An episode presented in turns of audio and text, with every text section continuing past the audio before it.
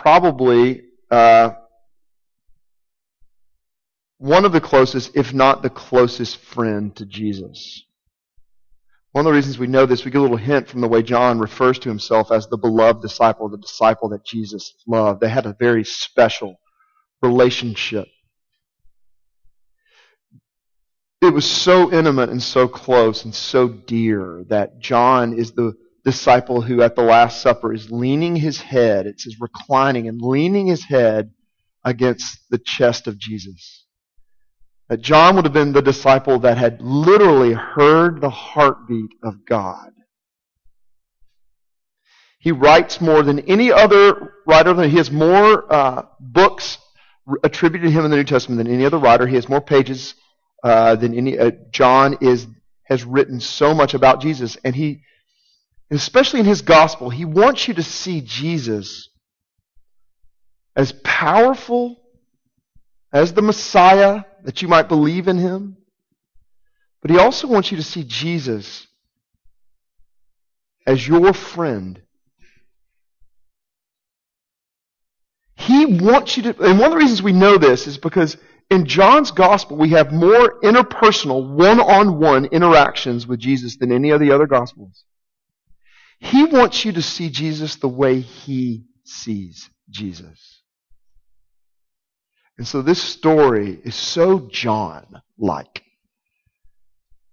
Because this story shows the heart of God in coming to someone like Mary Magdalene.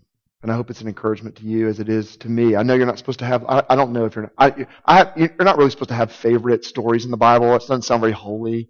But I, this is like one of my favorites because it's so unique and it shows us what, what God is like when we say God is love.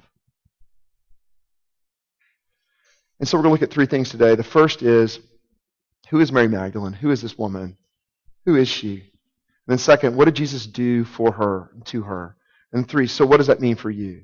To have Jesus as friend. You just sang it, so I'm guessing most of you believe that he's a friend. What a savior, what a friend. What does that mean to have God as friend? Mary Magdalene. Mary Magdalene, uh, first point, has a lot of strikes against her. First being that she's a woman in the first century, which would have been a strike. You were, born with two strikes. You were not considered equal with men. You did not have rights that men had. You did not have an identity. You did not have standing that a man had in the first century. You just didn't. That's why it's unique that Jesus, some of Jesus' earliest followers or even disciples were women. The way Jesus gave dignity to women because m- women, man and woman, are made in the image of God. So first she's a woman, but she's from a little town called Magdala. Had the opportunity four or five years ago to go to Israel. Maybe some of you have been there and to go to Galilee. My favorite place to be in Israel was Galilee because that's where Jesus was born. That's where he, actually he was not born there. He was born in Bethlehem, but he was raised in Galilee. It's the northern part of Israel around the Sea of Galilee. Uh, and, and a lot of Galilee is still not very developed. And so you when I was there, you just see the hills and the, the lake. And Jesus was a country boy. It was a rugged place. Hilly, kind of like parts of, of this part of Tennessee. Uh, Mary was from Galilee too. She was from a little town called Magdala. That's why she's Mary Magdalene. She's Mary of Magdala. And when we were in Israel, I got to see the ruins of Magdala, and it is profoundly un- unimpressive. It was like a it was like a parking lot with a few stones in it. And our tour guide just sort of we were just driving through. Magdala is not a place you stop, right? No no t-shirt stands in Magdala. Right? No little Jesus figurines in Magdala. And so he just drove through and he said, "Oh, right here on this, right here in this little sea of goat, right here. This is this little area is Ma- called Magdala, where, where Mary Magdalene was from. Let's move on, right? Because it was it wasn't noteworthy. It wasn't interesting. It wasn't there wasn't anything special there. There wasn't anything. And you know what? If it was like that in the 21st century, it was like that in the first century too. It was it was nowhere. Galilee was despised. So it was a it was a nothing little town in the most despised region of Israel. So she's a woman from nowhere. She's a nobody from nowhere. But that's not the most important thing about her, or even the most horrible thing about Mary Magdalene. We're told in Luke chapter 8 that, that she was a woman from whom seven demons had gone out. She was in Magdalene, a woman possessed by seven demons. Now, we see all kind of demonic activity in the first century. And if they, even if you struggle with, oh, what is going on demonic activity? Maybe they're just misunderstanding this. What is it? Maybe it's just disease or a seizure, things like that. Now, that's, they actually talk about those the disease and demonic oppression as two separate things in the New Testament. And though we don't see that type of demonic depression, it was uh, oppression. It was very present in the first century, and it was living hell.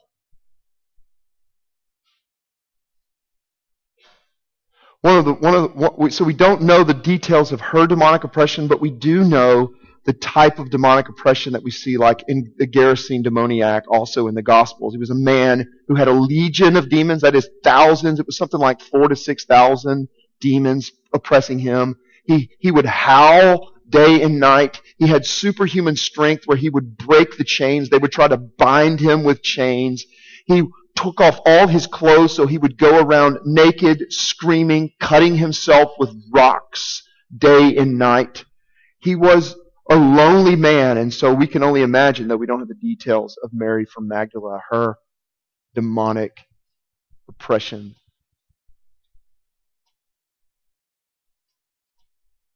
She's the saddest woman in the world. She's at the She's in the middle of nowhere.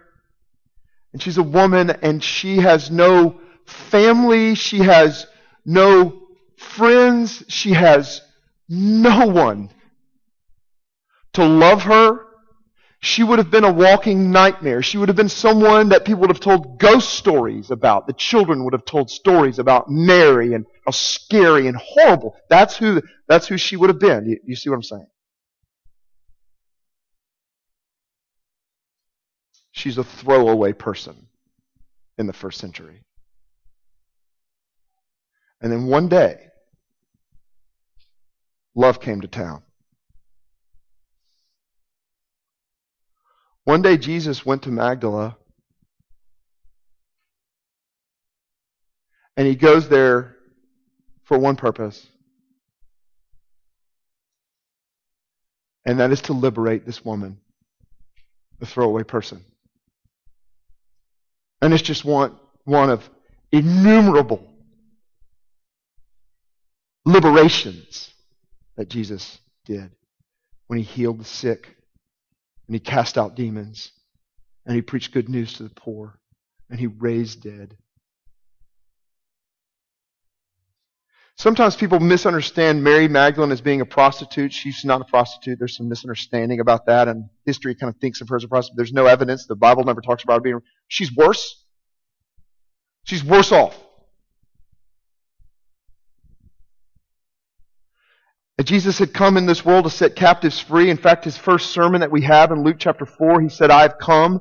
The Spirit of the Lord has anointed me I have come to preach good news to the poor. I have I have come to proclaim liberty to captives and recovery of sight for the blind to deliver. And so Jesus Christ, after he preached the sermon, he would go to places like Magdala and he would go to places like Bethany and he would go to places like all over the, the, the, the his region in Galilee and all in the south and around Jerusalem. And he would go and find the most throwaway people he could find to deliver them and to give them hope. That is exa- that's what he did. That's what he did all the time. He, he, he loved doing it. And so what does Mary do? She follows him. Do you know that second, second to the mother of Jesus, Mary, that Mary Magdalene is the only one that experiences Jesus' public ministry. She follows him. She actually takes care of him. She, she and the other women cook for him. They take care of all the money. They, she takes care of every single need. She's one of his closest followers. Where else is she gonna, where else is she gonna go?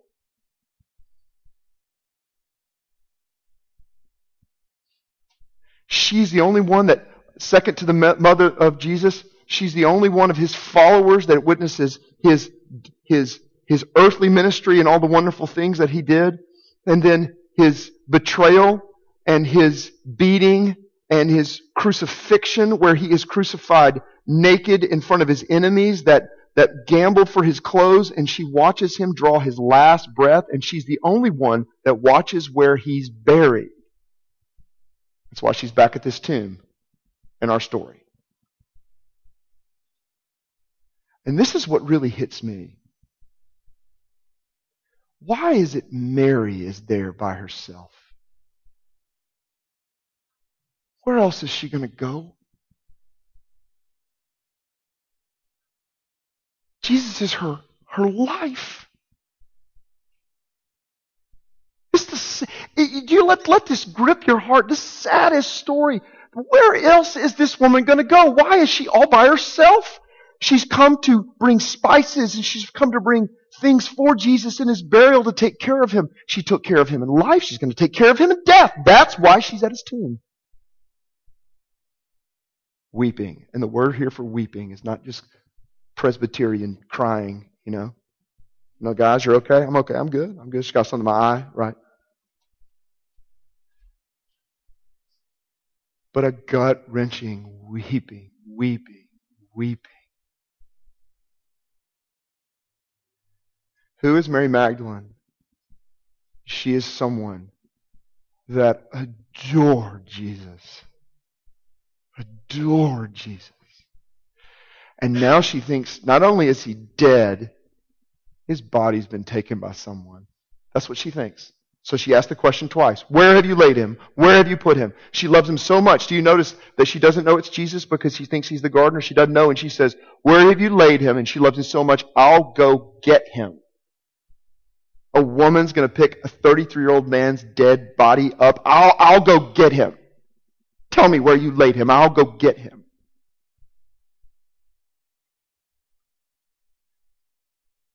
So we go to our second point. What did Jesus do? There are two things that Jesus did. He delighted in her. And the second, he gave her hope. So we're on our second point. Jesus delights in Mary Magdalene. How do we know that? Well, here's the story.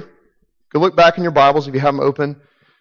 In verse 11, Mary stood outside the tomb crying. As she wept, she bent over and looked to the tomb, and two angels in white, she saw them seated where Jesus' body had been, one at the head and the other at the foot. And then they asked her, Woman, why are you crying? Because they've taken my Lord away. She said, I don't know where they put him. At this, she turned around. She saw Jesus standing there, but she did not realize that it was Jesus. Woman, he said, why are you crying? What is, who is it you're looking for? Thinking he was the gardener. She said, Sir, if you've carried him away, tell me where you have put him, and I will get him. And then Jesus said to her, Mary. She turned around and said, Rabbi.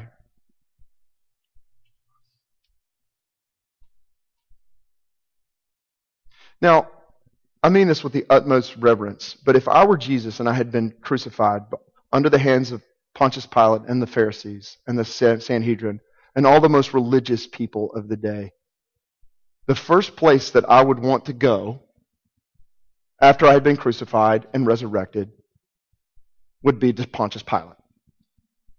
I would make a beeline to his house. Like, is Pontius, is Pontius in? You made a bad choice, Pontius Pilate, because you, I'm not dead. But where does Jesus go?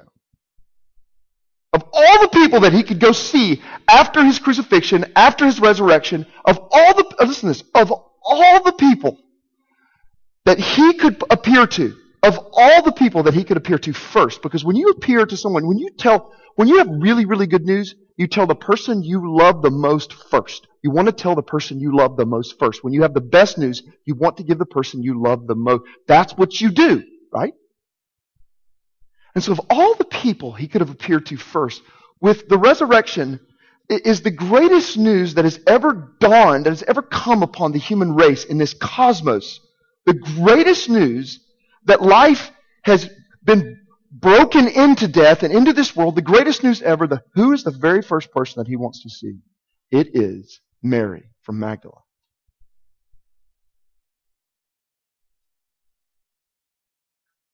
That's not coincidence, y'all. It's not just because like he, oh, you're the first person here. Well, good news, I'm alive. That's not what he does. He wanted her to be the very first person to see his risen self. So, what does that mean? It means he delights. He delights in this woman. What does it mean to delight in something or delight in someone? The Bible talks a lot about this. It means to relish. It means to love. It means to adore. It means to take the, the utmost joy. It means the thing that is just pure enjoyment for you. Is the thing that you delight over. God in the flesh could not wait to appear to Mary. He couldn't wait. It almost seems like there's a playfulness even to this story. There's a playfulness. There is something that's going on in this story that Jesus doesn't just come out. She thinks he's the gardener. One commentator said because he's probably doing some type of gardening within the cemetery. One, and he goes on to say, it's probably because, is Jesus showing that the resurrection, this in the Garden of Eden is where we fell. In the Garden of Eden is where everything went, uh, went awry and the, the brokenness in this world. And what is he doing? He's resurrected. The very first thing he's doing is he's tending a garden. Why, would why else would she think he's a gardener? Woman, why are you crying? And then he said, Mary. When you really know someone, you know exactly what their voice sounds like when they say your name. Could you think of anything sweeter in the world that just three days ago, the most wonderful man and her Savior and her Lord was crucified before her very eyes, that she heard her name being called again by his voice? What does that mean for you? Do you know that Jesus delights in you personally? You. You are not a face in the crowd. You are not a number to him. Second thing it means is that he gives us hope. What did he do for her? He not only delights in her, but he gives her a hope real hope. And hope is not like an American hope. It's a sort of a Disney hope. My family loves Disney. Uh, I don't know. Yeah, we like Disney. But, but Disney hope is a wish, right? When we hear, when you hear the word hope, you think, oh, it's hope. I'm, I'm going to hope or you, I hope something happens like I wish it happens. That's not New Testament hope. That's not what this is. Hope in the New Testament is something that is rooted in true and something that is in space, time, and history something, our hope is rooted in the historical reality of the resurrection of Jesus Christ, where death was brought to an end once and for all, and sin was ruined because of the resurrection of Jesus Christ. So he gives her hope. What kind of hope? He's going to make everything new. Everything new. And it means that God loves to restore things. He lo- there's something about our God that likes to create things, but not only just create things, He likes to recreate things. He loves to restore things. He loves to fix broken things. That's what He likes to do. You broken today? Your family broken? There are things about yourself that you look and say, How long, Lord, will I struggle with this? How long will we live in a world like this? The plan of God is not just to save you from your sins and save you from the penalty of your sins and take you to heaven so you can live on a cloud and pluck a harp forever. That's not what this plan is about. The plan is to absolutely renovate the entire cosmos through the life, death, and resurrection of Jesus Christ and to bring heaven to the earth and fix everything and make it more glorious than it ever was. That's the plan of God.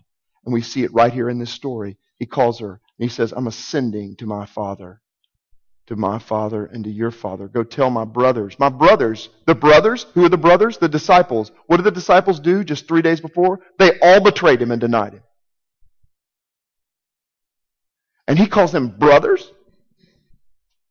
That means, you, folks, you cannot outrun the love of God. You can't do it. Mary, go tell my brothers.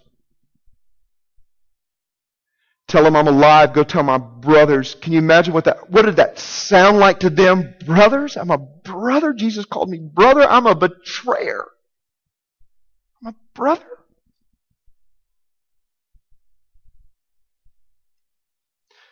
He loves to fix broken things. Uh, we had a, we had a, we lived in Cleveland, Mississippi, uh, like the Utens did too. Uh, but after they did, we lived in Cleveland, Mississippi, in the Mississippi Delta, and one of our neighbors was a guy named Homer Ballard. He was a World War II veteran, old school guy who could sort of fix anything. Grew up in the Great Depression, that whole bit where they didn't throw anything away, saved like butter dishes and stuff like that, like my grandmother. And one time I broke a rake. I broke a rake. I don't. I, I don't. You, I can break anything. I broke like a rake, and I just put it on the. I just put it on the curb. Was the trash going to get it? So I can break a rake. And I'm in my house, and I see Homer Ballard sort of looking over there, and he's looking at looking at my picks the rake up, and just kind of looking at it, and going, "What in the world?" And so I see him. I like, "What?" I look and I say, "What is my wife? What is Homer doing with my rake?" I guess he likes garbage. A little later on that day, my back doorstep, the rake was fixed. Later on, I broke a sprinkler. Yes. How do you break a sprinkler? I did. I broke a sprinkler. He fixes the sprinkler. I was thinking, there's something about this man. He loves to find things that are broken. I went to his workshop one time. It's just full of things that he'd found and fixed. Your God is like that.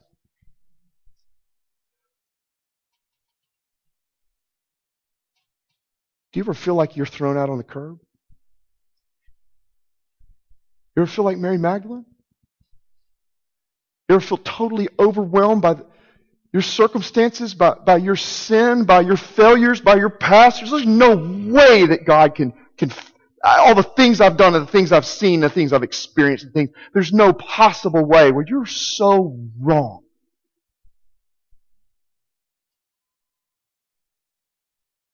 Because Jesus Christ has come into this world to give you hope.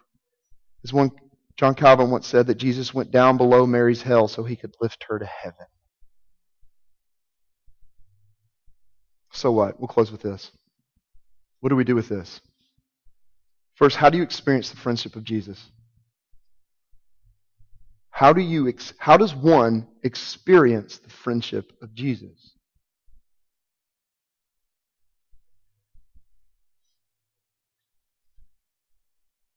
The first thing is you stop trying to impress him. You cannot relate to Jesus apart from your greatest need and desperation. Jesus will not come to you on any other terms. He will only come to the most broken parts of you and to places of your greatest need. And some of you buried those for 10, 20, 30, 40, maybe even 50 years some of the deepest hurts and the deepest wounds and the things that you're most ashamed of and the things that you think are the dirtiest and you've tried to erase them with alcohol. You've tried to erase them with work. You've tried to erase all these different things with your performance. Some of you have outperformed every single person in this room and you still feel like a worthless human being. no matter how big and pretty your smile is. The only prayers that Jesus listened to in the first century when he was walking on this earth was help. It's the only time he stopped. He hated big prayers like, God, thank you that I'm not like other men. Thank you that I'm not like my sister. Thank you that I'm not like my brothers. Lord, thank you that I'm a Republican. Thank you that I'm a Democrat. Thank you that I'm this. Thank you that I'm that. Thank you, Lord, that I've got my life together. He's never listened to that. In fact, God's at war with those kind of prayers. He hates them. He despises them with the, with the hatred of hell. So how do you become, how do you experience the friendship of Jesus? Where are you most like Mary from Magdala? Where, where in your life are you most at the end of your rope? What's the grossest thing about you? What is the darkest part of your experience? What is, what is something that you've tried and you've tried and you've tried and you've tried and you cannot overcome? You cannot deal with it. What are the things inside of you that are like that? What, what is that part of you? That is exactly, folks, listen to me. That is exactly, that is exactly the place where Jesus wants you to experience his healing. He's not interested in the phony you. In fact, he's at war with the phony you. He hates the phony you. He only wants the real you. Folks, I hear people over and over. I've been a pastor for 12 years. I was a pastor in a local church for eight and a half years in Memphis, Tennessee.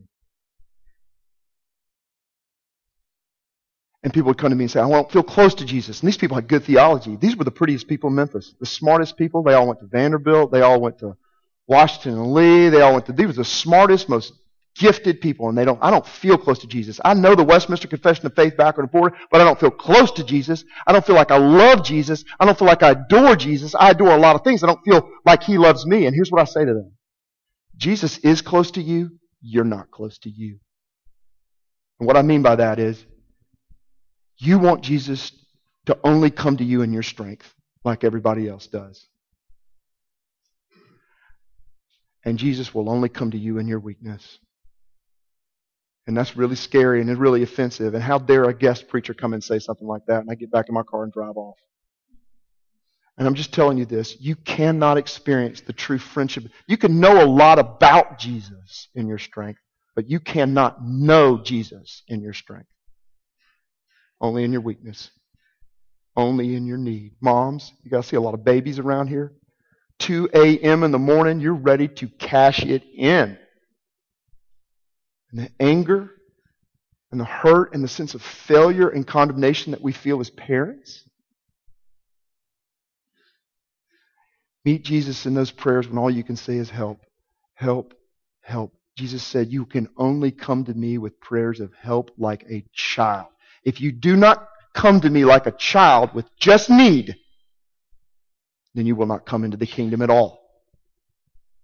And here's the second thing, and I'll close with this.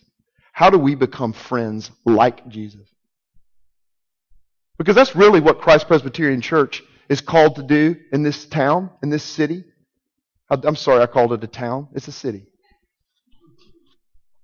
How, how, because that's really what you're called to do. You're called to bring this message that Jesus Christ is our brother and our shepherd and our friend and our prophet and our priest and our king. You are called to be friends like Jesus in the world. To proclaim this gospel in word and in deed, to love people like, how do you do that? First thing is, you can't be a friend like Jesus unless Jesus is your friend. You can't. Because you're selling something you don't have. That make sense? One of the reasons that many of us don't like doing evangelism or talking to people like Jesus is because you don't know Jesus. That's one of the reasons. Is you know about Jesus. But when Jesus becomes a someone who moved in the deepest, darkest places of your heart, and he delights in you and he loves you, then you can't help but talk about Jesus. You won't shut up about him. It becomes natural. And those times where we start talking to Christ as though He's really there, as we start confessing our sins to Christ and to one another, that we have to experience the friendship of Jesus. That's why He gave the Holy Spirit Do you know that Jesus Christ, the, he tells tells his disciples, when after his resurrection, before his ascension, he said, Don't do anything until the Holy Spirit's come upon you. He says this in the early chapter of Acts. Don't, y'all don't go anywhere. Don't say anything. Stay here in Jerusalem. And they go back to the upper room, the very place where John put his, puts his head against the, uh, the, the, just, he goes back to the upper room where they had the Last Supper. And they wait and they wait and wait until the day at Pentecost. The Holy Spirit comes down in a unique, one-time way. Boom! And they start speaking in all the different languages. The Holy Spirit comes. Jesus ascended so that he could send his Holy Spirit. Jesus, the human being, cannot be at all places at one time. He's a human. But his spirit can. That's why we say Jesus is in me, is because the Spirit comes from the Father and from the Son. The Spirit is God. And so, what is the Spirit like? The Spirit longs to move to Mary Magdalene's. That's all he does. He's looking for them all around you, waiting to get out. It reminds me of when I was a little boy. I'm from Arkansas. and you can probably tell the accent. But I'm from Arkansas, and we used to go see my grandparents in Magnolia, Arkansas. We had one of these old school vans, one of the big old vans back in, remember the 80s with the big door on it and weighed like three tons, right? It's like a, we would drive down to Magnolia, and we had our cousins down there waiting for us. My grandparents had this long driveway. We would drive down there every time, it seemed like, especially in the summertime. Once we started down that driveway, we'd see our cousins coming to us, and they'd want to see us. And we would stand up in that van. We weren't really using seat belts back then. And we would stick our faces up against the window because we couldn't wait to get out to play because we are going to get on the go kart. We were going to go live and live in my grandparents' farm and we we're going to spread our wings the whole weekend. We couldn't wait to get out and play and play. Couldn't wait to get out and bust out of that place as our faces were pressed against the windows. Folks, everywhere you go in your home, if you're a believer of Jesus and have the Spirit living in you, everywhere you go, the coffee shop and at work,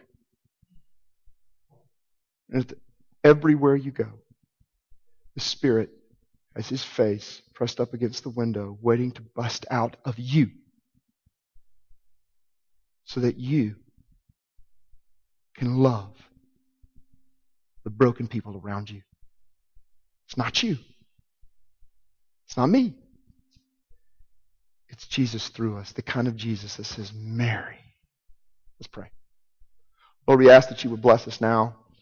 Where there is no faith, that you would give faith. Lord, thank you for these people. Uh, Lord, I just ask that you would present yourself to them, make yourself real to them. We ask that you would do it for your glory and for the good of these people. Amen.